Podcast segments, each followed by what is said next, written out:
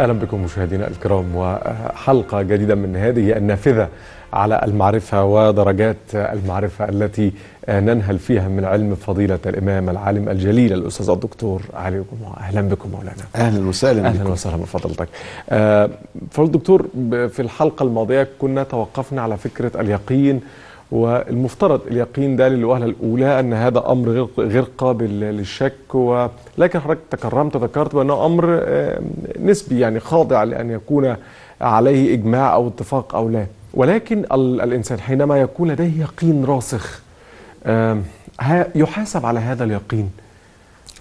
بسم الله كذلك؟ الرحمن الرحيم؟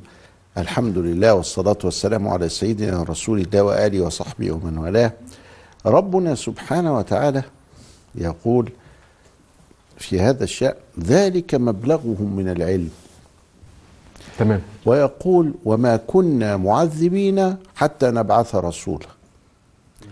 مذهب الأشاعرة السادة أهل السنة والجماعة أن أهل الفترة ناجون. يبقى إذن سيدنا إبراهيم ده نبي. مين المحاسب؟ اللي يحاسب من بلغه. طب طب سيدنا النبي نبي مين اللي يحاسب من بلغه؟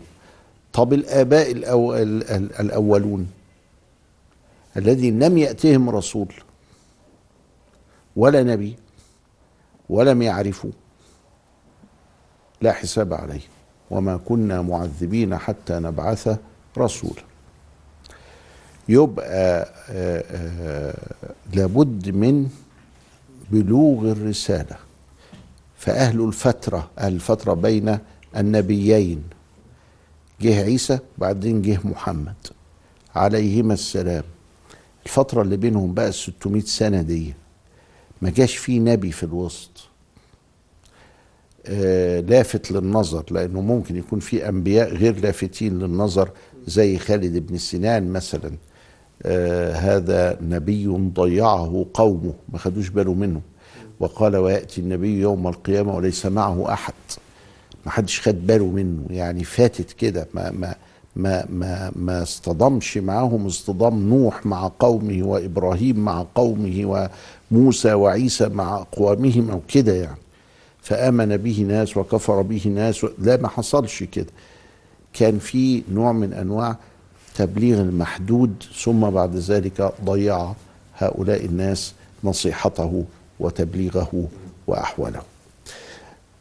لكن يبقى إنه من محمد إلى عيسى فترة فترة بالته يعني خالية من الأم من الأنبياء ولذلك فاهلها غير محاسبون. وده اعتمد عليه أهل السنة والجماعة وهم يقولون بنجاة والدي المصطفى صلى الله عليه وسلم. شوف الكلام. بنجاة الوالدين. نجاة الوالدين يعني يجي ولا يعذب إلا من كان قد بلغته الرسالة بصورة لافتة للنظر. ولذلك الناس دي ما جات لهاش حاجة لافتة للنظر فيدخلوا الجنة على ما كان. الحسين ده واحد من الصحابة وابنه صحابي عمران عمران بن الحسين فجه للنبي عليه السلام وهو كبير في السن فقال له يا حسين كم تعبد؟ قال إلها في السماء وسبعة في الأرض. قال له يا حسين دع الذين في الأرض. ليسوا آلهة. واعبد الذي في السماء. قال أشهد أن لا إله إلا الله. مفيش إشكال عند الراجل إن هو بيعبد رب السماوات والأرض. أما دول بن يعني بنعظم شأنهم يمكن بيوصلونا لله آه، إنما يقربون إلى الله زلفى يمكن بيعملوا فينا حاجة يمكن يمكن ربنا أراد كده إن إحنا نعبد في آه، آه، سلطان من عند الله بهذا. فلما علموا من أبسط طريق راح آمن على طول. يعني السبعه دول بلاهم أبلاهم. الغي إلغي السبعه اللي في الأرض. والتوحيد الخالص هو عبادة رب السماوات والأرض سبحانه وتعالى. فيبقى اذا أنا آه، يعني معايا ال ال ال الوجهة دي اليقين اللي, أمرنا بيه إن إحنا نعبد الله سبحانه وتعالى كأننا نراه. يعني بس فقط مش نستعمل العقل ونستعمل ال- العمل بل إن إحنا نخلص النية لله وكل ده الله هو الهادي نعم في النهاية. بالله. طيب الدكتور هذا الشخص الداعشي مثلا جواه يقين؟ أو هذا الشخص الإرهابي بصفة عامة أنه بهذا العمل الذي يفعله هو يتقرب إلى الله وهو آه إنما آه هو يموت في سبيل الله أو يستشهد في سبيل الله. هل هذا الشخص آه سيؤاخذ على هذا أو سيكون له عذر عفوا يعني بأنه كان يرجو اليقين لكنه لم يصل إلى اليقين وكان على صورة مشوهة من اليقين. هيؤاخذ لأن قدر الله فيه هو هذا. الله سبحانه وتعالى هو الذي جعله هذا. جعله لا يلتفت إلى بسم الله الرحمن الرحيم. جعله لا يقف جعله كمان يتكبر ويريد لنفسه القيادة والزعامة والشهرة وال... ال- الحكاية دي خطيرة للغاية. ولذلك سيبها على الله. يعني الله سبحانه وتعالى عليم بما في الصدور وعليم بذات الصدور وعليم بما في القلوب وعليم بالسر وأخفى من السر. مرة سيدنا النبي كان قاعد وفي معركة كده فلقى راجل وهم كلهم شايفينه لقى راجل كده أهو بيقاتل في سبيل الله. بشراسة بقوة. فالناس قالت شوف شوف شوف رجل من أهل الجنة أهو هناك ده. فالنبي بص له كده قال هذا من أهل النار. الله إيه الصحابه حصل لهم نوع من أنواع التعجب؟ والاستغراب يعني إيه من أهل ده يقاتل في سبيل الله يعني ودي إيه يا راجل جامد قوي كده. ده, ده بيدافع دفاع مستميت. فتتبعه أحدهم من الصحابة عشان يشوف الراجل ده من أهل النار إزاي؟ الله. أمال يبقى مين من أهل الجنة بقى؟ إذا كان ده ها يبقى الناس ظه... آه، آه، بنت كلامها على الظاهر. ما همش عارفين حقيقة علاقة هذا الإنسان بربه. لا يعلمها إلا الله. والنبي بالوحي. النبي كبشر مش هيعلمها لكن هو بالوحي. وبكونه سيد الخلق مما أعطاه الله وأفاء عليه آه يعلمها ساعتها عن طريق الوحي وعن طريق كشف الله له هذا الغيب. فتتبعه. فأصيب. لما الواحد يصاب بيثبت لما الواحد يصاب حتى الألم بيزداد عليه لغاية ما يحسش بيه. واخد بالك؟ من شدة الألم ما يحسش بيه. فلما أصيب جزع أنهار نفسيا فخد السيف وخبط به نفسه وانتحر. يبقى اذا ده. من أهل النار. من أهل النار. فالظاهر بيبقى س- سيدنا النبي مرة كان قاعد كده وبعدين بيقولوا له يا رسول الله أما في واحد بقى من الصحابة بيحضر عند سيادتك هنا إنما إيه؟ حاجة تانية. صايم قايم عابد كذا إلى آخره حاجة تا- يعني حاجة تانية. مين ده؟ قعدوا يوصفوه مش يعني مش جاي في ذهن النبي. مين ده النبي صلى الله عليه وسلم لما كان مثلا يشوفك قوم يشوف فيك كل قصتك. واخد بالك إزاي؟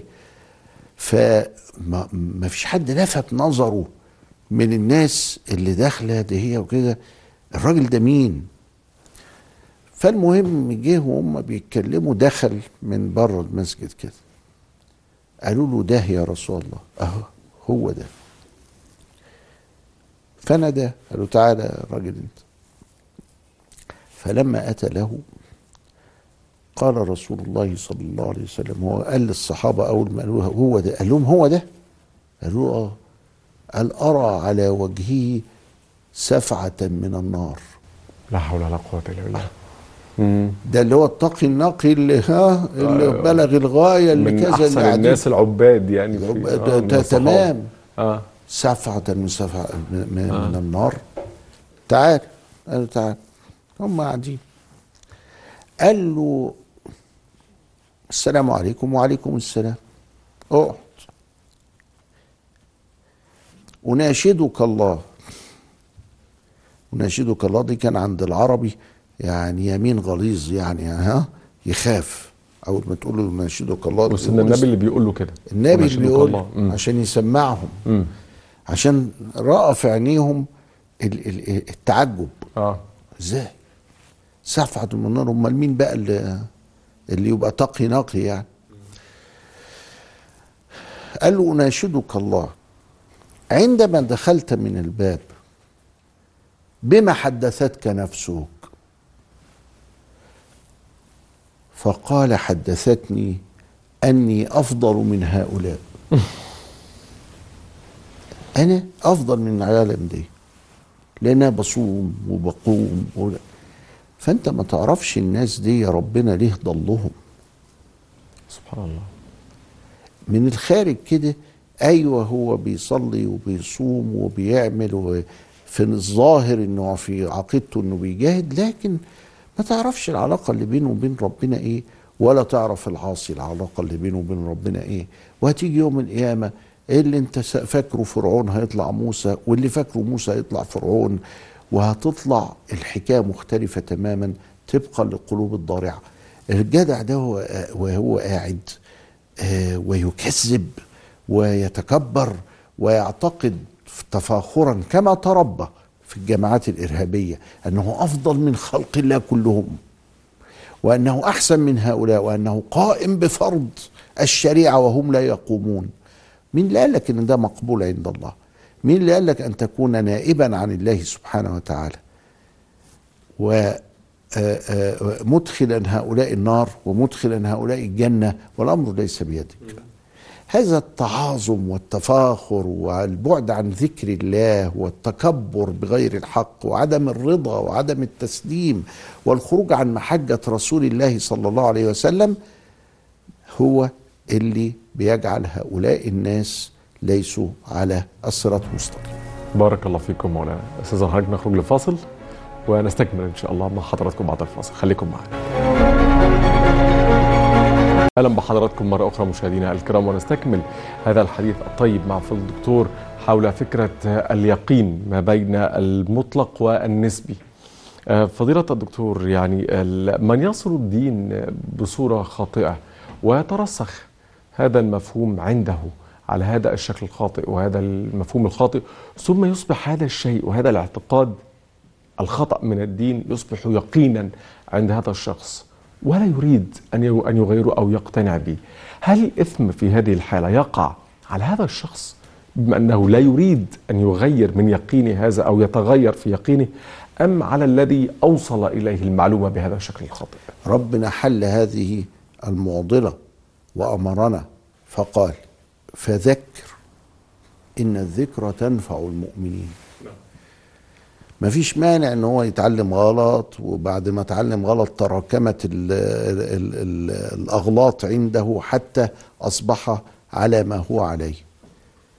لكن اللي أنا مكلف به الاستمرار في التذكير الاستصحيح المستمر. بلغوا عني ولو آية. أنا لست حفيظا عليه. ولست مسيطرا عليه لست عليهم بمسيطر وما أرسلناك عليهم حفيظا. ما على الرسول إلا البلاغ ولما قال بلغوا عني يبقى أنا ببلغ عن رسول الله صلى الله عليه وسلم ولو آية. وما بدخلش بيني وبين جلده ولكن عسى الله أن يجعل في الكلمة البسيطة الهداية لأنها لو خرجت من القلب دخلت القلب ولو خرجت من اللسان تقف عند الآذان. فالآن المك- المكلف به قول النبي صلى الله عليه وسلم الدين النصيحة. شوف إزاي الحج عرفة. الحج مش عرفة بس الحج حاجات كتير ولكن عرفة أهم حاجة في الحج تكون أنت عرفة. فكذلك. الدين أهم حاجة النصيحة. وألف العلماء في النصيحة دي ألف الإمام النحاس في تنبيه الغافلين ألف ابن رجب ألف آه، آه، ناس كتير ألفوا في كيفية النصيحة والفرق بين النصيحة والتعيير الفرق بين النصيحة والفضيحة. إنها لازم تكون بهدوء إنها لازم تكون باستيعاب إنها تصدر من شخص عارف آه، الحكاية إيه والرواية إيه وهكذا. إنها تكون بلين ادعو إلى سبيل ربك بالحكمة والموعظة الحسنة. فإذا أنا مش هشغل بالي هو ده ضلالي وإنه كذا بقدر ما هشغل بالي ان الواجب علي أنا إني أعلمه. الواجب علي أنا إني أذكره. الواجب علي أنا إني أنصحه. الواجب علي أنا إني أستديم في هذا ما يأس ولا أرمي طوبته من من ورا ظهري وماليش دعوة بيه. لا ده أنا وراه وراه ولكن وأنا عندي إيمان راسخ أن الهادي هو الله وإنك لا تهدي من أحببت ولكن الله يهدي من يشاء وأن الذي يخلق التوفيق والهداية هو الله. وأنا بعمل كده ببلغ بس ولذلك لا أحزن إذا ما فاتني. ها؟ لا تذهب نفسك عليهم حسرات. فلعلك باخع نفسك على آثارهم إن لم يؤمنوا بهذا الحديث آسف. ففي رضا وفي تسليم وفي توكل وفي رمي حمولتي على الله سبحانه وتعالى. هو فعال لما يريد هو صاحب الكون مش أنا لا حول ولا قوة إلا بالله. فوانا بنصح وبعلم وبستمر أنا مطمئن القلب مش غير مبالي لا أنا مبالي لدرجة إني بفرح بهدايته لأن يهدي الله بك رجلا واحدا. خير لك مما طلعت عليه الشمس وما غربت. يبقى اذا أنا فرحان وبفرح بهدايته ولكن بالرغم من أني آه، كذلك إلا أن هناك رضا. وسط في النفس كده فالله فعل لما يريد وهناك نسبة الأمر لأهله. وأنا مش أنا اللي هديته. أنا أرشدته بس. لأن الهداية تأتي بمعنى الإرشاد وتأتي بمعنى خلق قدرة الطاعة في العبد وتوفيق العبد إلى مراد الله. هذا هو الحل بيني وبينه. إني هفضل مستمر في نصيحته مستمر في تعليمه مستمر في إرشاده والأمر بيد الله. طيب هل في هذا الإطار في الدكتور هل الدين بيعلمنا والشرع بيعلمنا إحنا آه نحترم يقين الآخر؟ ما هو يقيني عند الآخر؟ بمعنى إذا كان الآخر مثلا يختلف عني في العبادة أو أو في الدين عفوا يختلف عني في الدين فهل أنا مأمور باحترام يقينه هذا والا أسعى إلى زعزعة يقينه؟ في فرق ما بين حياة الدعوة وما بين الحياة اليومية. حياة الدعوة إن إحنا هنتناقش مثلا. اليهود لما كانوا في الأندلس عملوا سيمينارات مع المسلمين بابتغاء إيه بقى الوصول إلى اسم الله الأعظم. كانوا عايزين يعرفوا دي كانت عندهم طرق صوفية كده اليهود اسمها الكباله الكباله دي الكباله دي عايزة توصل إيه هو سر اسم الله الأعظم؟ المسلمين يوم تجربة روحية ضخمة فبقوا يجتمعوا مع بعض علشان يعرفوا فين اسم الله الأعظم عشان هو الذي إذا دعي به أجاب الله. فعايزين يوصلوا له ده. هل هو لفظ؟ هل هو تصرف؟ هل هو وفق؟ هل هو حالة نفسية؟ هل هو ولذلك من ضمن اللي كانوا بيعملوه القبالة دول إنهم يقفوا على رجولهم ويحطوا الكتاب على راسهم. مدة طويلة لعل الله أن يستجيب. وهو ده اللي إحنا بنشوف بعضه وهم يحتلون حائط البراق عدوانا. وهم بيعملوا كده بيحاولوا إنهم يستعملوا اسم الله الأعظم وإن شاء الله اسم الله الأعظم على دماغهم. لكن القضية إيه هنا؟ القضية هي إنه المسلمين هم طلعوا كان اليهود دول طريدي أوروبا وطريدي العالم كله يجوا في العالم الاسلامي لأن إحنا عندنا قاعدة بتجاوب على السؤال بتاع سيادتك. فمن شاء فليؤمن ومن شاء فليكفر. عندنا قاعدة بتجاوب على هذا. لكم دينكم ولي دين. عندنا قاعدة بتجاوب على هذا. لا إكراه في الدين. قد تبين الرشد من الغي. عندنا قاعدة بت بت بتؤكد هذا. ما على الرسول إلا البلاغ. وما أرسلناك عليهم حفيظا. لست عليهم بمسيطر. عندنا قاعدة بتؤكد هذا. أننا لا نريد التدخل هذا التدخل الذي إذا ما كان فيه نوع من إكراه أو إرغام أو شيء من هذا القبيل يكون فيه نوع من أنواع إنشاء جماعة المنافقين. إن المنافقين في الدرك الأسفل من النار. إحنا مش عايزين مجتمعات منافقة. إحنا عايزين مجتمعات فيها حرية. فمن شاء فليؤمن ومن شاء فليكفر. طيب مولانا في إطار برضو المطلق والنسبي مسألة ال- الأخلاقيات يعني مثلا ال- الكذب أو أو أو الصدق مثلا. البعض يراها ممكن تكون نسبي ممكن ده يقين الصدق شيء هائل يعني ولكن من يراها أنها نسبي وهناك من يراها بأنها مطلق. هل الأخلاقيات بصفة عامة بقى؟ والقيم دي بصفة عامة. ممكن يكون فيها ما هو نسبي وما هو مطلق متغير على حسب العادة على حسب الظرف عفوا. يعني إيه مطلق؟ يعني متحرر. من الزمان من المكان من الأشخاص من الأحوال. إن كان معنى المطلق هو هذا وهو تحرره من جهات التغير الأربعة فالأخلاق كلها مطلقة. الأخلاق مطلقة. مطلقة.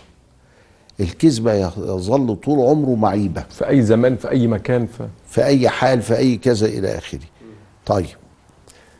ولكن الإطلاق له شروطه اوعى ننسى الكلمة دي.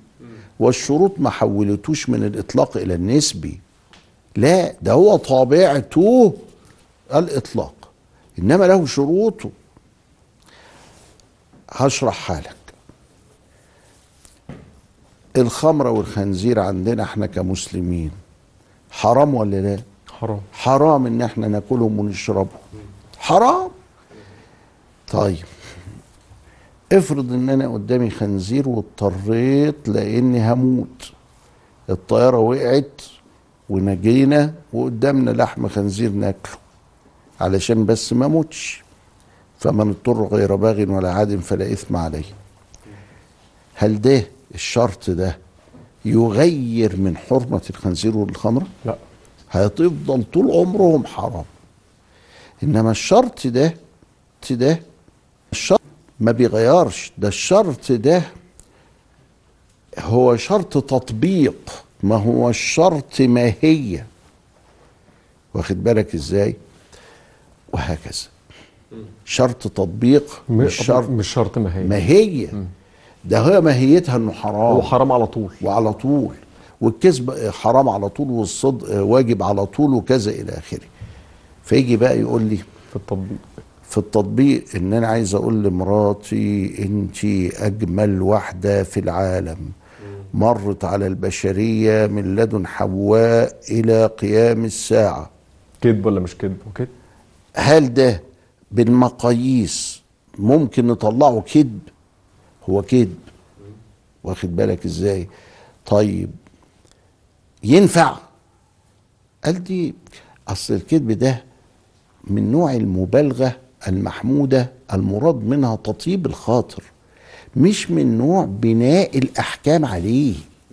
ما هواش زي شهادة الزور ما هواش زي أكل أموال الناس بالباطل ما هواش زي إيقاع الفتنة بين الخلق. ده ده كذبه لكن هنا أنت متخانق مع واحد. فأقول لك يا راجل اصطلح معاه. ده بيمدحك يا راجل في كل حتة. وهو لا بيمدحك ولا حاجة.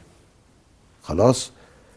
لكن ده المقصد منه ده مبالغة. وليست كذبا طب أنا هسميها كذب يبقى الكذب هنا ده شرط. واخد بالك؟ تطبيق مش شرط ماهية. شرط الماهية الكذب كله حرام. العدو جه واسرني والجيش مشي كده. أقول له ده مشي كده. علشان اضلله ليه؟ ده ده حرب ده هيروح يقتلهم. فيبقى إذا دي اسمها الشروط. شوف سيدنا إبراهيم وهو بيقول بل فعله كبيرهم هذا. ده مش كذب يا اخوانا ده ده مبالغة. يعني أنتوا بتعبدوا حاجة غير عاقلة. أنتوا بتعبدوا حاجة من صنعة إيديكم. أنتوا بتعبدوا حاجة بهذه الكيفية السيئة المنحطة فبينبهوا. ولذلك لما رجعوا لأنفسهم قالوا أيوه صحيح ده إحنا ضلالية قوي كده. ده الواد فوقنا اللي هو سيدنا إبراهيم يعني ما هو كان فتى. آه فتى يقال له إبراهيم. إبراهيم. آه، سمعنا فتى يذكرهم يقال له إبراهيم. سيدنا إبراهيم فتى صغير لكن نبههم. فده مش كذب. ما هيش كذب. ما هوش كذب ترتيب الأدلة. فلما لقى الشمس قال هذا ربي هذا أكبر. هذا ربي دي ما هوش كذب إن بقدر ما هو ترتيب للأدلة. يبقى ده بنسميه إيه؟ شروط التطبيق مش شروط المعين هل العلم بقى اذا الذي نحن أمامه بقى أو المعارف يعني التي نحن أمامها نقول بأنها يقينية نسبية؟ هل يمكن أن نرى الأمور بهذا الشكل؟ يقيني نسبي اليقيني ال ال النسبي موجود موجود اليقيني النسبي في الجانب الظني. في الجانب الظن آه. آه. لكن مش في الجانب القطعي. يبقى اذا دي عايزة بس فقط إن الواحد يميز بين القطعي وبين نعم. الظن نعم. في الظن آه في يقيني نسبي. أنا متأكد كشافعي بقى إن لمس المرأة ينقض الوضوء والش... والابو حنيفة متأكد إن لمس المرأة لا ينقض الوضوء. آه. ده يقيني وده يقيني ده يقين وده يقين بس في مساحه الظن يبقى نسبي صحيح يا مولانا. نعم. وهو ده اللي بنخلينا نقول في فرق بين الحقيقة والحق. أيوه. الحقيقة نسبية الحق مطلق الحقيقة تتغير لكن الحق لا يتغير. نعم. ولذلك ربنا مش اسمه الحقيقة اسمه الحق. ونعم بالله. لأنه صحيح. ثابت. لا يتغير. الذي لا يتغير الذي هو خارج الزمان والمكان والأشخاص والأحوال الذي هو مطلق المطلق وغيب الغيب. وهكذا. فإيه؟ أيوه. ما هو ال- ال- الألفاظ دي العلم يقيني نسبي كذا. آه في جانب في دايره الظن هو كده. نعم. بارك الله فيكم مولانا. أهلا وسهلا. بك متشكر جدا لحضرتك على المعلومات الجميلة. والقيمة دي. شكرا جزيلا مولانا. شكرا. لحضرتك. شكر موصول لحضراتكم. نراكم غدا إن شاء الله على كل خير. إلى اللقاء.